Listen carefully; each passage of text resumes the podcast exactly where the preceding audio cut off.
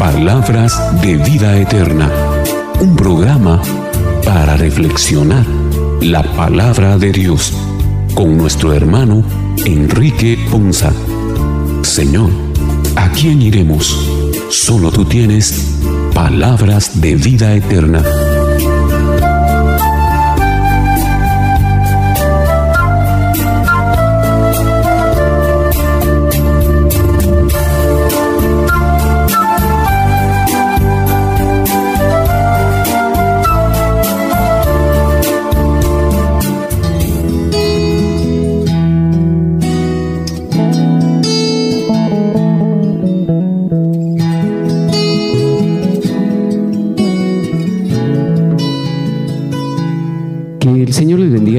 Qué bendición y qué alegría para nosotros llegar una vez más hasta ustedes con este su programa Palabras de Vida Eterna. Un programa en el que Dios nos regala la bendición de poder reflexionar su palabra y poder llevar hasta ustedes precisamente estas reflexiones que nos ayudan a tener una luz en nuestro camino en el día a día. Hoy le damos la más cordial bienvenida a un nuevo año y a cada uno de ustedes les agradecemos el favor de su compañía o el permitirnos acompañarles con este programa. También le damos gracias y la bienvenida a este nuevo año 2022 en el que contamos nuevamente con todos los hermanos que reflexionan con nosotros la palabra del Señor. Iniciemos entonces nuestro programa dándole también, por supuesto, gracias a Dios en este domingo muy especial, el día en que celebramos el bautismo del Señor Jesús. Así que vamos a iniciar poniéndonos en manos de Dios y rogándole para que con su Santo Espíritu llene nuestras vidas, nuestros corazones e ilumine nuestros pasos, nuestras familias y todas las cosas que Él tenga preparadas para nosotros en este nuevo año. Iniciamos entonces nuestro programa invocando el nombre del Padre, del Hijo y del Espíritu Santo. Amén. Ven Espíritu Santo, llena los corazones de tus fieles y enciende en ellos el fuego de tu amor. Envía, Señor, tu Espíritu para que renueve la faz de la tierra, nuestras vidas, nuestras fuerzas, nuestros ánimos, nuestras ilusiones en este nuevo año y que podamos ser capaces sobre todas las cosas de ser fieles hijos tuyos, que vivamos buscando siempre de tu presencia y de tu guianza a través de tu palabra, para que en este nuevo año podamos caminar con paso firme, creciendo en nuestra fe. Oh Dios que llenaste los corazones de tus fieles con la luz de tu Espíritu Santo, concédenos que guiados nosotros por este mismo Espíritu, vivamos con rectitud para que así un día gocemos por siempre de tu consuelo. Te lo pedimos, Padre, por Jesucristo nuestro Señor. Amén. En nuestro programa del día de hoy celebramos el bautismo de Jesús en el río Jordán. Y con esta fiesta terminamos el gran tiempo navideño. Al salir Jesús del agua, el Padre proclama que Jesús es su Hijo muy amado y el Espíritu Santo se posa sobre él. Luego de esto, Jesús empieza su misión tal y como lo vamos a ver en las dos primeras lecturas. Nosotros también, en virtud de nuestro bautismo, estamos llamados a continuar la misión de Cristo en el mundo de hoy. Demos gracias a Dios y dispongamos nuestros corazones para reflexionar en este programa la palabra de Dios. La primera lectura tomada del libro del profeta Isaías en el capítulo 42, versículos del 1 al 4 y del 6 al 7. Este es el primer cántico del siervo del Señor. Este siervo está llamado por Dios y formado por Él para atraer la justicia a las naciones. Él es el humilde pero lleno de fortaleza, es el preferido de Dios y ungido por el Espíritu Santo. Escuchemos con atención la primera lectura. Lectura del libro del profeta Isaías. Esto dice el Señor. Miren a mi siervo a quien sostengo, a mi elegido en quien tengo mis complacencias. En él he puesto mi espíritu para que haga brillar la justicia sobre las naciones. No gritará, no clamará, no hará oír su voz por las calles, no romperá la caña resquebrajada, ni apagará la mecha que aún humea promoverá con firmeza la justicia, no titubeará ni se doblegará hasta haber establecido el derecho sobre la tierra y hasta que las islas escuchen su enseñanza. Yo, el Señor, fiel a mi designio de salvación, te llamé, te tomé de la mano, te he formado y te he constituido alianza de un pueblo luz de las naciones, para que abras los ojos de los ciegos, saques a los cautivos de la prisión y de la mazmorra a los que habitan en tinieblas. Palabra de Dios. Te alabamos, Señor.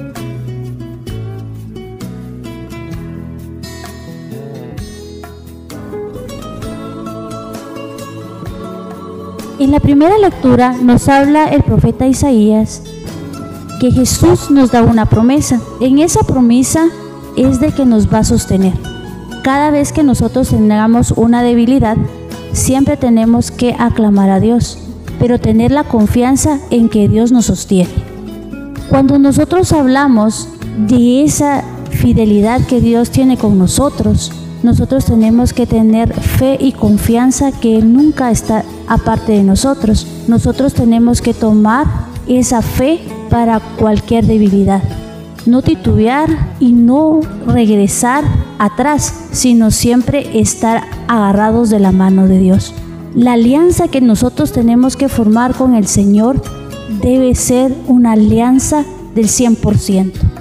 ¿Cómo del 100%? Es alianza en oración, en gratitud, en esperanza, en fe. Todo esto va a ir que nosotros comenzamos a promover. Y no, no a promover, sino a promover esa fe que nosotros tenemos, a confiar más en Él y no en nuestros conocimientos. Muchas veces confiamos en nuestro propio conocimiento, pero Dios nos invita a que confiemos en Él en que estemos en Él, porque por eso nos llamó, por eso nos designó y por eso es una alianza que Dios hace con nosotros. Esa alianza que nosotros podamos hablarle, esa alianza que nosotros podamos confiar, esa alianza que Dios vino acá a través de Jesús, porque a veces nosotros nos atormentamos cuando miramos tinieblas, cuando miramos que no hay una luz, entonces nuestro corazón comienza a titubear y esa alianza comienza a corromper porque a veces fallamos nosotros en nuestra fe. En conclusión, nosotros tenemos que estar en oración para que nuestra alianza pueda estar al 100%.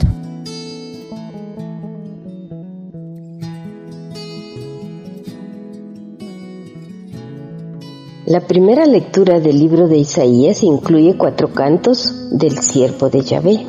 De estos cuatro cantos estamos leyendo el primero que es un poema que prepara perfectamente lo que vamos a escuchar en el Evangelio, porque las palabras que Dios dice sobre el siervo y las que suenan sobre Jesús en el Jordán son muy parecidas. Por lo tanto, Isaías está describiendo cuál va a ser la misión, cuáles van a ser los hechos de el redentor, que es el que nos va a salvar. Por lo tanto, habla de Jesús, nos señala en un texto fuerte, nos habla de quién va a ser Jesús. Y en el bautismo Dios se recrea y se alegra en Jesús. En Él se complace porque Él es el ungido de Dios el que va a hacer brillar la justicia. Cuando yo me puse a analizar y a reflexionar sobre esto, lo que pensé fue en la cruz, en esa gran enseñanza, la más fuerte, que nos muestra el amor de Jesús, ese momento donde nos muestra su fidelidad y donde los cautivos son liberados del pecado. Jesús es quien nos libera y nos sana. Y yo digo, especialmente es en la cruz. Muchas veces Él habló con autoridad, pero en la cruz su mensaje fue prácticamente sin palabras. Y cuando yo digo, de verdad, cuando uno se, se pone a analizar, he escuchado la predicación de Jesús en su silencio, hablarme en la cruz, que es lo que me dice al corazón. Y ese Jesús que fue anunciado por, por, por los profetas en el Antiguo Testamento, es un Jesús que ahora está tan vivo como lo ha estado toda la vida, siempre, anunciado con tanto tiempo. Es un Jesús que nos quiere enseñar que nosotros debemos de seguirlo, pero seguirlo para imitarlo, para hacer su voluntad, para cuestionarnos si verdaderamente actuamos con justicia, si verdaderamente actuamos con la verdad o actuamos con la violencia en lugar de actuar con la paz, esa paz que Él vino a enseñarnos. Él quiere que nosotros seamos su pueblo de luz, que nosotros abramos los ojos para tratar y luchar de ser distintos en nuestra forma de actuar, para que un día diga Él, Hijo mío, Pedro, Juan, María, Marta, qué sé yo, el nombre de cada uno de nosotros y Él se complazca verdaderamente cuando menciona nuestro nombre porque le, somos, le hemos sido y le somos obedientes realmente porque verdaderamente luchamos por ser sus hijos, por hacer las cosas como Él nos pide. Así es de que para mí esta es una reflexión muy grande, muy fuerte. Reconocer que Jesús es el mismo de ayer, de hoy, de siempre, que está vivo y que sus promesas son tan grandes como grandes Él.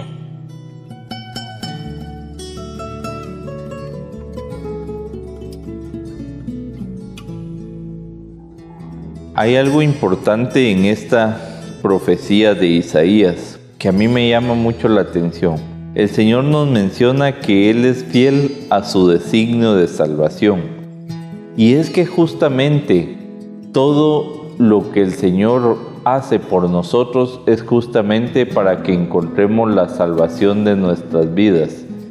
El Señor no quiere que nuestras almas se pierdan y que a pesar que nosotros por nuestra desobediencia nos perdimos el gozar del fruto del árbol de la vida en el Edén, que nosotros ahora nos reconciliemos con Él y que obtengamos ese fruto de vida eterna.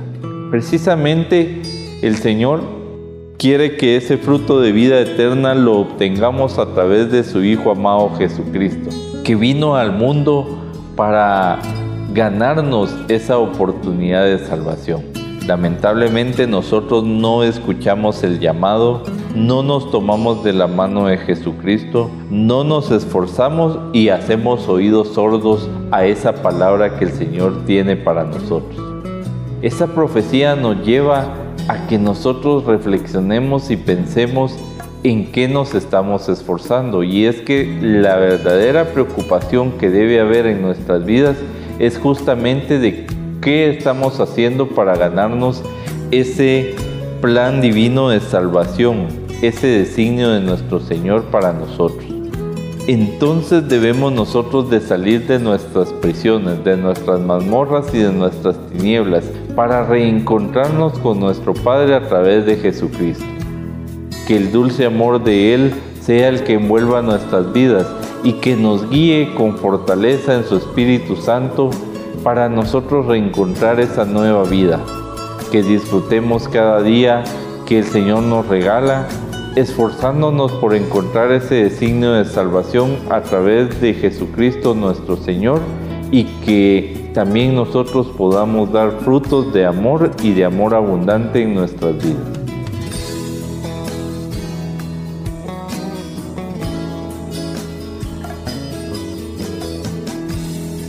En el libro de Isaías, en la primera lectura, el Señor nos manifiesta a Jesús como el siervo del Señor.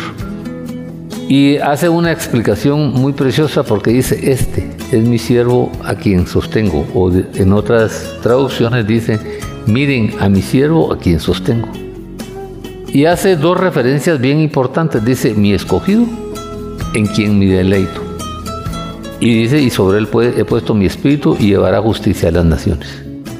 Nos está eh, haciendo entender a Cristo profetizado, nos está eh, haciendo entender al Espíritu Santo y nos está haciendo ver a Jesús como el siervo profetizado cuando Él se transformó y cambió la ley, cuando instauró la Eucaristía y que se convierte en el Cordero de Dios, quita todos los pecados. No clamará, ni gritará, ni alzará su voz por las calles. Y ese silencio de Cristo Jesús, esa bondad de Cristo Jesús, nos llevará a entender esa justicia divina, pero sobre todo nos llevará a entender la compasión de Cristo Jesús. Porque dice la palabra de Dios que no acabará de romper la caña quebrada, ni apagará la mecha que apenas arde. Con fidelidad hará justicia, y no vacilará ni se desanimará hasta implantar justicia en la tierra tiene un propósito, tiene un objetivo, tiene una misión y tiene un crecimiento que es hacer crecer el reino de su Padre en la tierra. Este pasaje es hermosísimo y por eso concluye en el capítulo, en el versículo 6 dice, yo, el Señor te he llamado en justicia. ¿Por qué? Porque a través de Él quiere darnos una protección, quiere hacernos unos mensajeros, quiere enseñarnos a Jesús como la luz quiere demostrarnos que a través de Jesús tenemos una providencia protectora y sobre todo la justicia de Cristo Jesús se hará prevalecer con la visión y la libertad espiritual que tiene. ¿Para qué? Para que salgamos de esa oscuridad y aprendamos a caminar en la victoria de la luz, para ser esa luz que Él quiere que seamos en la tierra.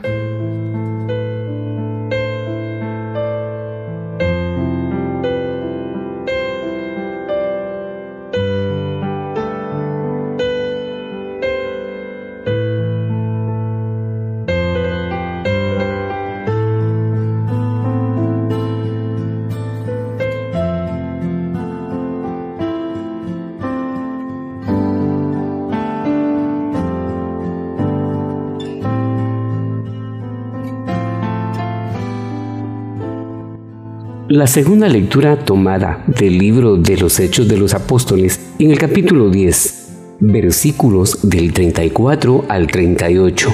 En ella se resume la enseñanza fundamental sobre Cristo, quien fue bautizado y ungido por Dios con la fuerza del Espíritu.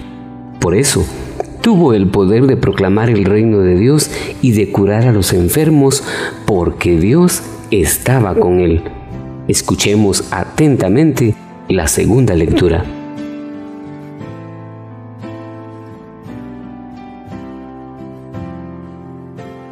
Lectura del libro de los Hechos de los Apóstoles.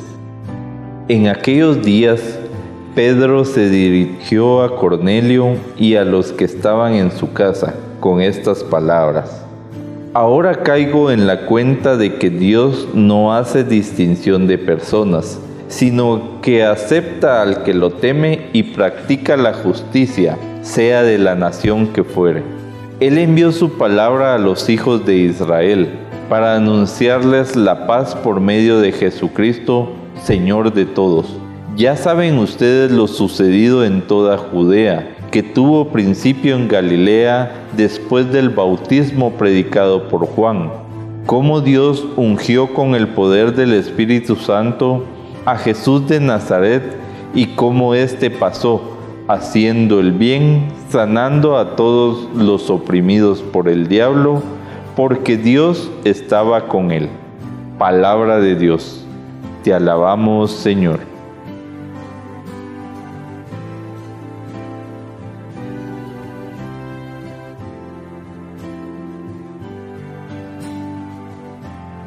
La segunda lectura nos habla sobre el libro de los Hechos de los Apóstoles. Aquí nos habla que Pedro se dirigió a Cornelio y a los que estaban en su casa con estas palabras. Ahora caigo en cuenta de que Dios nos hace distinción de personas. Cuando nosotros analizamos esta pequeña frase, nosotros tenemos que tomar en cuenta que Dios nos ve igual a todos. Por eso nos invita a Dios de que seamos igual con todos en el área del trabajo, en el área de estudio, con nuestros compañeros, con las personas que nos prestan algunos servicios. Todos somos iguales. siempre tenemos que tener en cuenta el respeto. Aquí hay una gran clave y un gran valor. Nosotros nos debemos respetar unos a otros.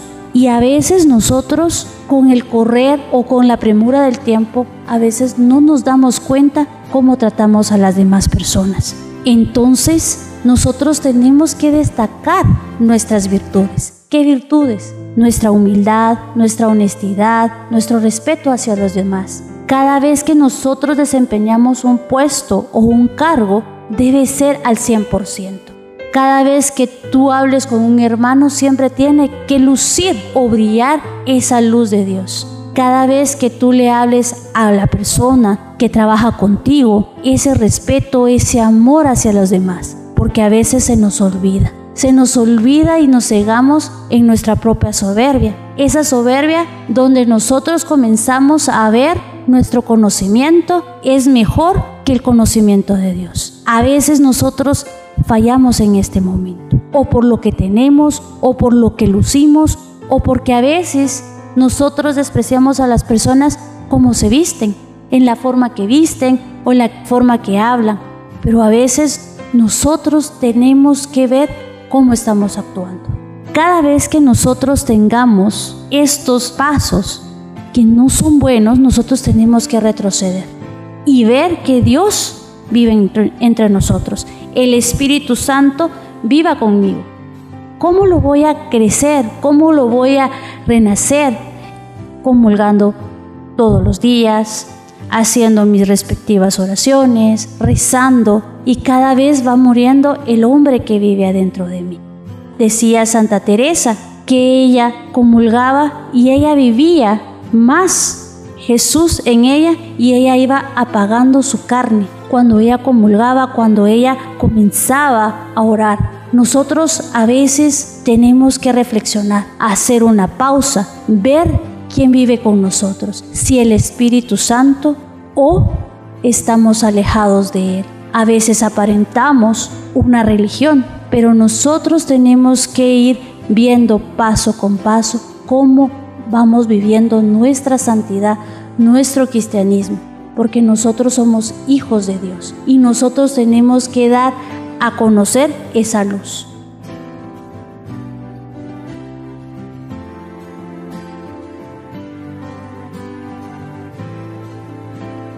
En el libro de los Hechos de los Apóstoles, Pedro hace una catequesis sobre Jesús en casa de Cornelio y empieza precisamente con el recuerdo del bautismo de Jesús. Él hace un resumen y dice que Jesús aquel día fue ungido por Dios con la fuerza del Espíritu Santo y así pudo empezar su misión mesiánica y que durante toda su vida Jesús pasó haciendo el bien y obrando cosas maravillosas porque Dios estaba con él. Cuando nosotros leemos sobre este pasaje de, de la vida de Cornelio, algo que debemos ver con admiración es cómo Dios no hace distinción de personas.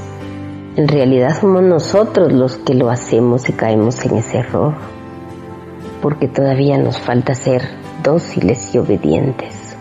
Algo que, que nos enseña Cornelio y Pedro es que los dos actúan con obediencia, los dos son dóciles al llamado de Dios.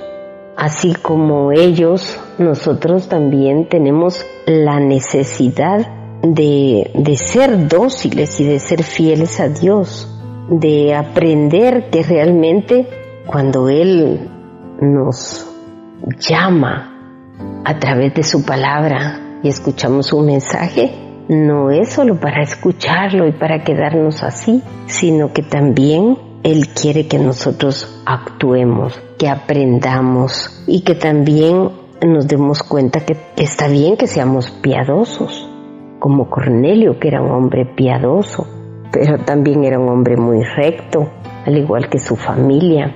Y todo esto hizo que su temor de Dios, también eh, Dios un día escuchara su oración y, y quisiera entonces bendecirlo en su vida y es cuando llega Pedro a su casa y él recibe el Espíritu Santo. Es algo tan, tan maravilloso pensar que Dios es grande y que es el mismo Dios de Abraham, el mismo Dios de Pedro. Ese mismo Dios está vivo hoy y nos busca y llama a la puerta y espera nuestra respuesta y quiere que, que nosotros también estemos atentos a su llamado porque nos quiere bendecir, nos quiere iluminar nuestras vidas y que seamos piadosos como Cornelio, pero también que hagamos un esfuerzo para conocerlo más, para amarlo más y para servirlo, para hacer de su palabra no solo algo lindo para escuchar, sino también ya ser hacedores de su palabra, llevar a cabo ya en nuestras vidas un camino de verdadero testimonio y que si seguimos a Dios es precisamente para imitarlo. Así es de que este mensaje de Cornelio y de Pedro, primero Dios que sea un mensaje de luz para nuestras vidas.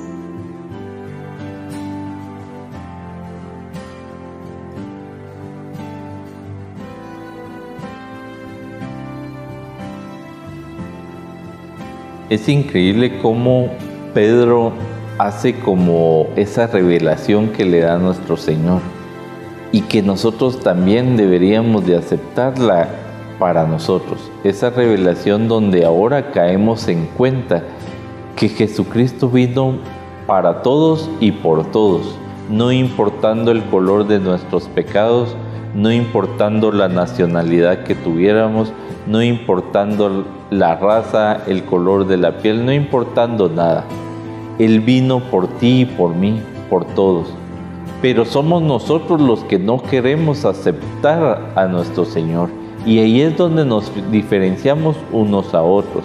En los que creemos y confiamos en Jesucristo y en aquellos que hacen su corazón duro para no aceptar el amor de Él aquellos que aún no le dan la oportunidad de reconocerlo como su Salvador y que siendo así no encuentran esa luz en medio de la oscuridad. A pesar de eso, en esta lectura también se nos hace relevancia en lo que pasó en el bautismo de Jesucristo y cómo Dios envuelve ese episodio y hace conocer su voz diciendo que Él es Jesús, su Hijo amado, en quien tiene su complacencia. ¿Para qué? Para que nosotros descubramos y dejemos de tener dudas sobre si Jesucristo realmente es verdadero hombre y verdadero Dios.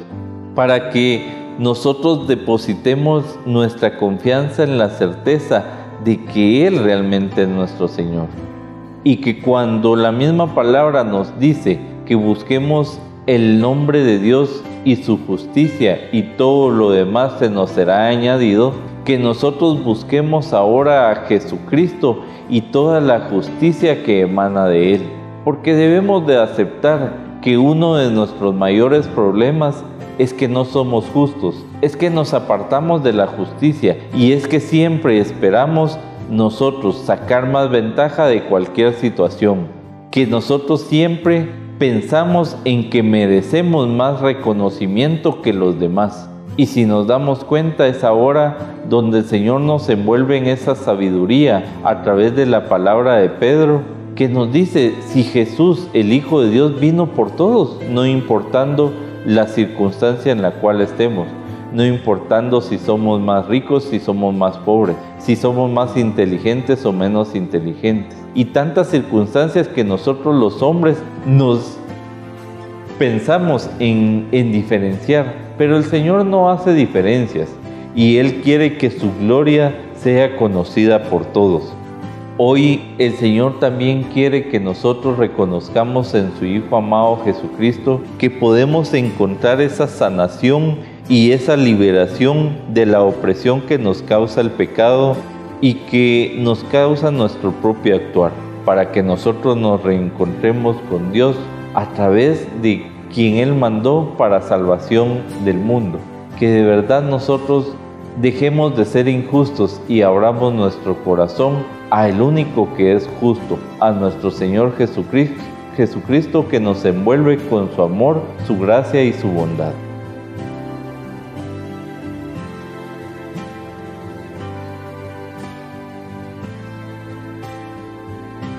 Pedro en este discurso, en el sermón de Pedro a los gentiles, nos hace entender que para Dios no hay favoritismo, sino que todos nos ve con agrado, a todos nos quiere liberar y nos hace entender que Jesucristo es el Señor para todos. Por eso en la palabra de Dios dice que el sol sale para todos, para buenos, para malos, para ladrones, para no ladrones, para los que están luchando, para los que no están luchando.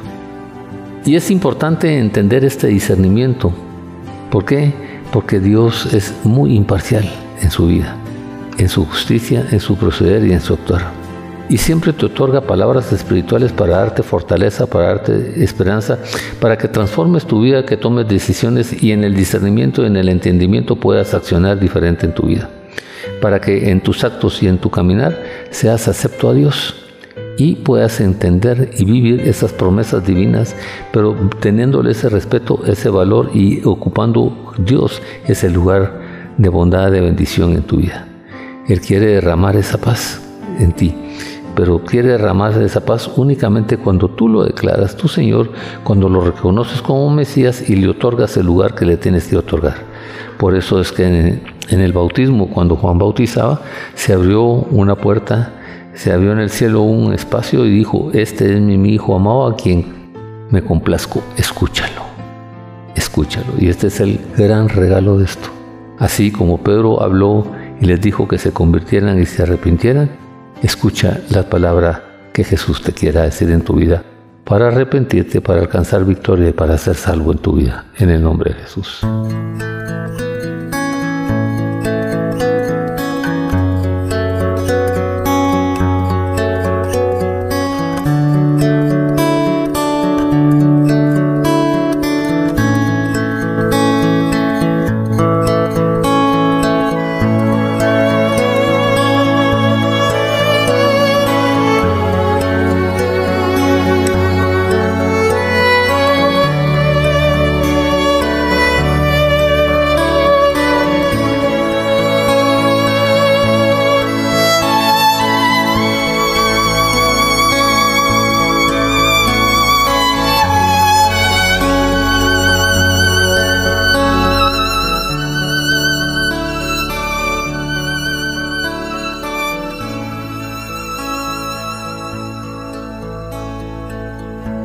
El relato del bautismo de Cristo está tomado del Evangelio según San Lucas, en su capítulo 3, versículos del 15 al 16 y del 21 al 22. Esta es la escena del bautismo de Jesús, que culmina en una manifestación maravillosa. Se abre el cielo, desciende sobre Jesús el Espíritu Santo y se escucha la voz del Padre que anuncia la filiación divina de Jesús y su complacencia en su Hijo amado. Padre, Hijo y Espíritu Santo se manifiestan en esta escena maravillosa. Escuchemos con mucha atención la lectura del Santo Evangelio.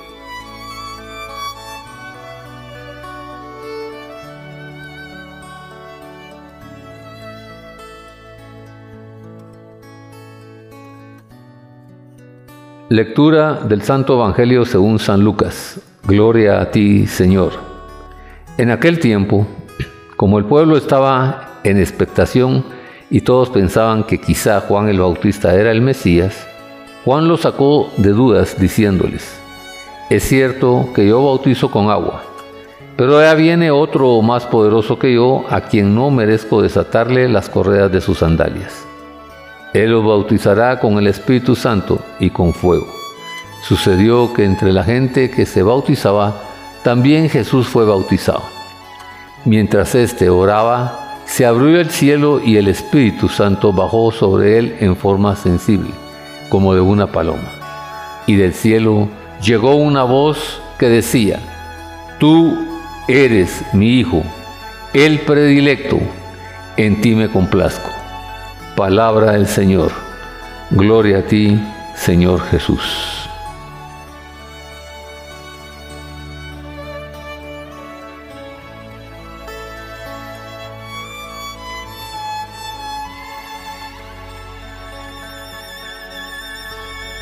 En el Evangelio, según San Lucas, nos comenta el bautizo de Jesús. Algo muy sorprendente.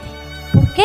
Porque siendo Jesús mostró humildad, mostró esa humildad para bautizarse. Sin embargo, nosotros a veces no tenemos esa humildad. Dios siendo Dios fue humilde y se dieron cuenta cuando el Espíritu Santo descendió de Jesús. Ahí se dieron cuenta que Él era el Mesías. Cuando nosotros hablamos de esto y lo analizamos profundamente, nosotros vemos los valores que Jesús tenía en ese momento. Vemos la responsabilidad, vemos la humildad, vemos el amor que tenía hacia las demás personas, pero también vemos que Él cumple los mandamientos que fueron impuestos.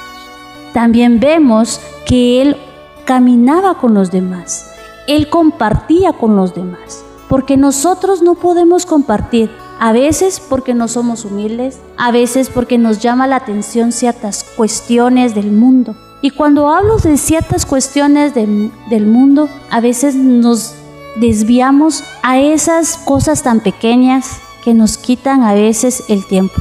Hablemos de las redes sociales. A veces nosotros nos deslumbramos con esto. ¿Qué es el enfoque? El enfoque es llegar hacia un punto de madurez en donde tú y yo como hermanos cristianos tener un equilibrio, un equilibrio en organizar nuestro tiempo para poder servirle a Dios, organizar nuestro tiempo para poder orarle, organizar nuestro tiempo para compartir con los demás, organizar nuestro tiempo para utilizar las redes sociales, ver televisión, escuchar música a veces, pero a veces no dejamos que estas pequeñas cuestiones puedan aumentar nuestra fe. A veces nosotros damos más tiempo a cosas que no llevan un provecho. Tenemos que organizarnos para que nosotros tengamos un tiempo completo con Dios. A veces nosotros nos desviamos y ese desvío no solamente es de perder el tiempo, nos desviamos que a veces enfocamos mucho tiempo en nuestro trabajo, a veces nos enfocamos mucho tiempo en otras personas. Tenemos que enfocar y proporcionar ese tiempo para nosotros con Jesús, para mí mismo, para mi crecimiento personal, para que aquellas cuestiones que yo vaya a hacer día con día, yo se las entregue a Dios y que disminuya yo en esa carne, porque a veces nosotros fallamos, pero cada momento y cada día que Dios nos regala, nosotros vamos a ir chequeando qué cosas buenas estoy haciendo y qué cosas malas estoy haciendo y las tengo que disminuir. La forma correcta que nosotros tenemos que hablar con Dios es ver y examinarnos. Hacer una prueba de 360 grados en los cuales yo me miro enfrente de mi espejo y veo cómo me expreso con mis familiares, cómo me expreso con mis amigos, cómo me expreso con los conocidos, con mis compañeros de trabajo, con mis mejores amigos. Y entonces evalúo cómo estoy yo para ver y comenzar a mejorar esos puntos de, debilidad que hay. A veces nosotros no nos damos cuenta, pero el modelo a seguir es Jesús. ¿Es fácil? No es fácil. ¿Por qué? Porque tiene una disciplina. ¿Por qué? Porque tenemos que organizarnos. ¿Por qué? Porque a veces muere nuestro orgullo y eso no nos gusta. Ese orgullo nos hace flaquear muchas veces. Y en este Evangelio nos, invita a ser humildes, como Jesús. Jesús cumple leyes, Jesús organiza su tiempo. Si tú vas viendo paso por paso cómo fue la vida de Jesús, Jesús comenzó a organizarse y a acatar órdenes. En conclusión, el ejemplo que tenemos que seguir es Jesús.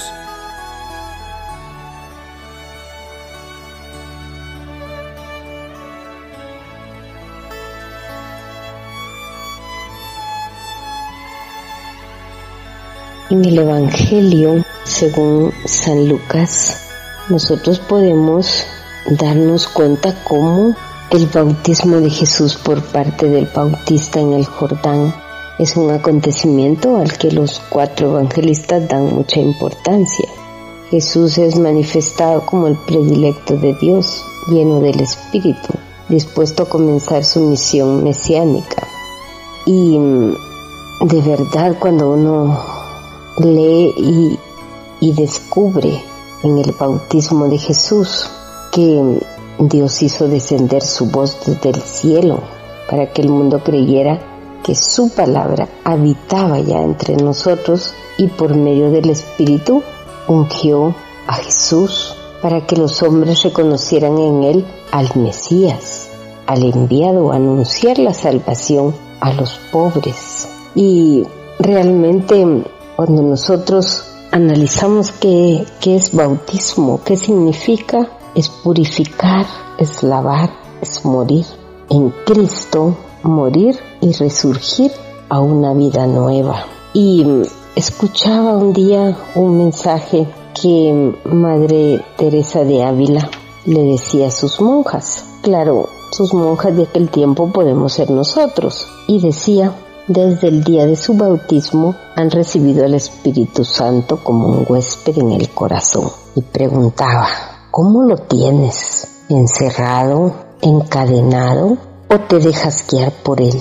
Y como hablaba de que es un huésped, decía que puede ser un huésped indeseado, al que se le da un rincón, puede ser un huésped al que se le ofrece una habitación y de vez en cuando se le pregunta de alguna cosa importante, o puede ser un huésped al que verdaderamente se le reconoce como necesario, al que se le consulta, al que se le hace todo, todo tipo de preguntas y que se le tiene contento para que nunca se vaya. Y nosotros debemos vivir como cristianos y preguntarnos cómo tenemos al Espíritu Santo en nuestra vida, si le permitimos que nos pueda limpiar continuamente, si verdaderamente queremos vivir nuestro bautismo.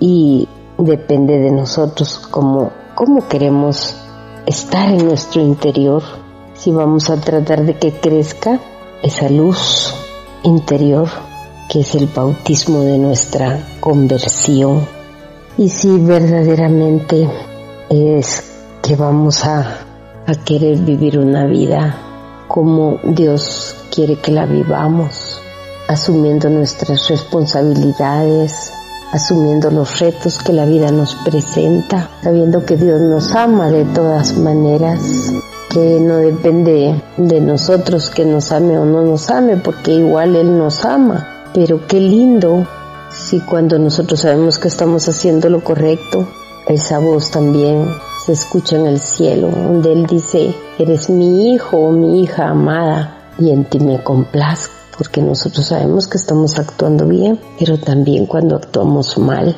sabemos que aunque nos sigue amando, no está complacido, no podemos experimentar toda esa belleza del amor de Dios, porque nosotros mismos lo estamos alejando de nuestras vidas con nuestras conductas y debemos de valorar todo lo que Él nos da, todo lo que nos permite, lo que nos revela, la forma en que se manifiesta en cada uno de nosotros a través de nuestras vidas. Y seguir adelante con siempre con la, con la fe, con la esperanza de que Él es un Dios que está vivo y que su amor es tan grande y se manifiesta de tal forma que ha dejado su palabra plasmada con la verdad que es Él mismo, ese camino que Él mismo es para poderlo seguir y poder llevar una vida distinta hacia un camino como el que Él quiere que nosotros sigamos para verdaderamente vivir en paz.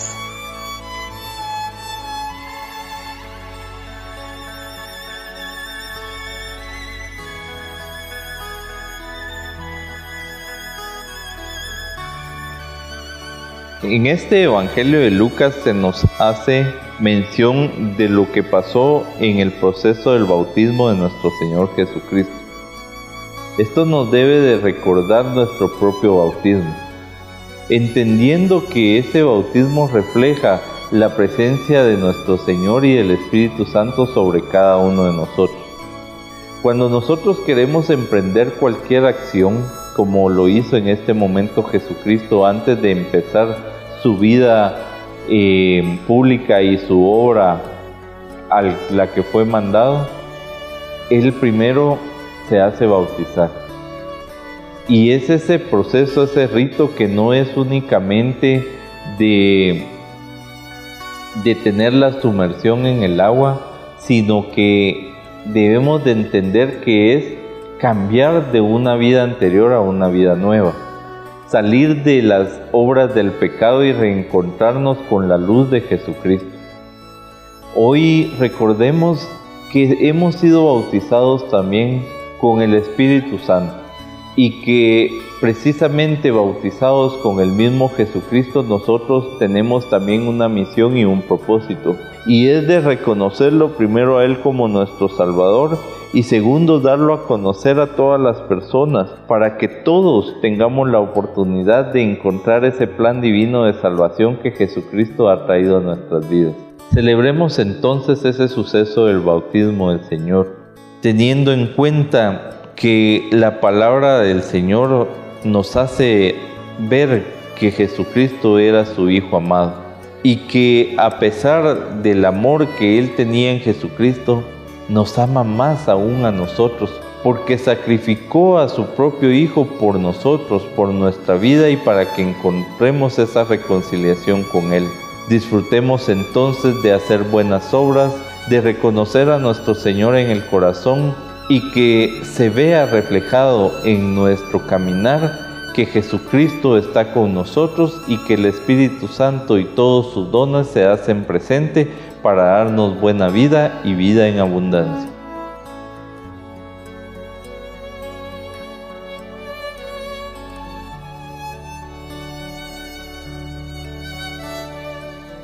Aquí vemos una esperanza muy grande y una enseñanza muy grande. Nos enseña la gloria de Cristo, nos enseña el poder de Cristo, nos da esa preeminencia de Cristo. Y esa es parte de lo que nosotros no hemos entendido y descubierto en nuestra vida y no hemos aprendido a vivir. Pero también podemos descubrir en el bautismo el Espíritu Santo prometido, la promesa del Espíritu Santo. Ese fuego, eh, en humillarnos delante de Él, el hacer las cosas de acuerdo a lo que Él quiere y para entender el proceso de la bendición que nosotros vamos a tratar de vivir estar y caminar en una vida.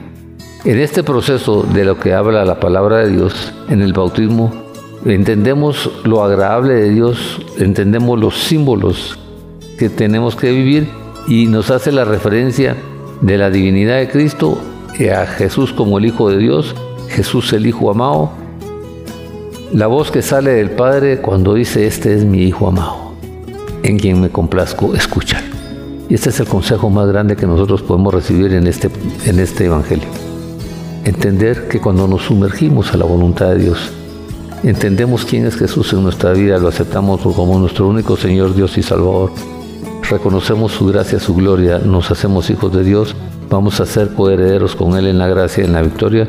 Y no solo vamos a recibir a Jesús como nuestro Mesías, como nuestro Señor, como nuestro Dios, nos vamos a sumergir en su verdad, en su doctrina, en su palabra, y vamos a recibir el poder del Espíritu Santo para alcanzar la gloria. Por eso Él dice, escúchenlo, porque cuando lo escuchamos entendemos la verdad y la vida, y esa verdad y la vida nos hará caminar en la libertad que el Padre quiere que caminemos. En el nombre de Jesús. Amén.